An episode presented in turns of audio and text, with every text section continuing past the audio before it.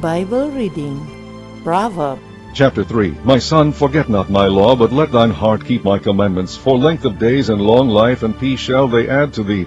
Let not mercy and truth forsake thee. Bind them about thy neck, write them upon the table of thine heart. So shalt thou find favor and good understanding in the sight of God and man. Trust in the Lord with all thine heart, and lean not unto thine own understanding. In all thy ways acknowledge him, and he shall direct thy paths.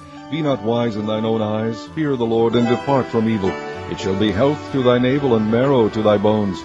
Honor the Lord with thy substance, and with the first fruits of all thine increase. So shall thy barns be filled with plenty, and thy presses shall burst out with new wine. My son, despise not the chastening of the Lord, neither be weary of his correction.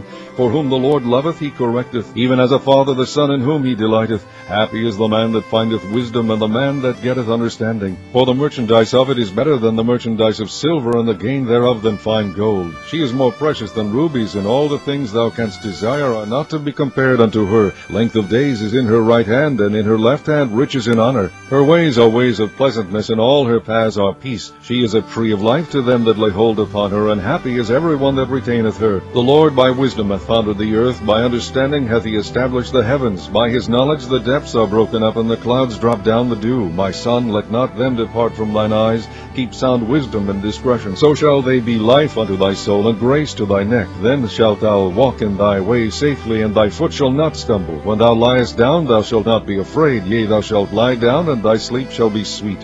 Be not afraid of sudden fear, neither of the desolation of the wicked when it cometh. For the Lord shall be thy confidence, and shall keep thy foot from being taken. Withhold not good from them to whom it is due, when it is in the power of thine hand to do it. Say not unto thy neighbor, Go, and come again, and tomorrow I will give, when thou hast it by thee. Devise not evil against thy neighbor, seeing he dwelleth securely by thee. Strive not with a man without cause, if he have done thee no harm. Envy thou not the oppressor, and choose none of his ways. For the froward is abomination to the Lord, but his secret is with the righteous.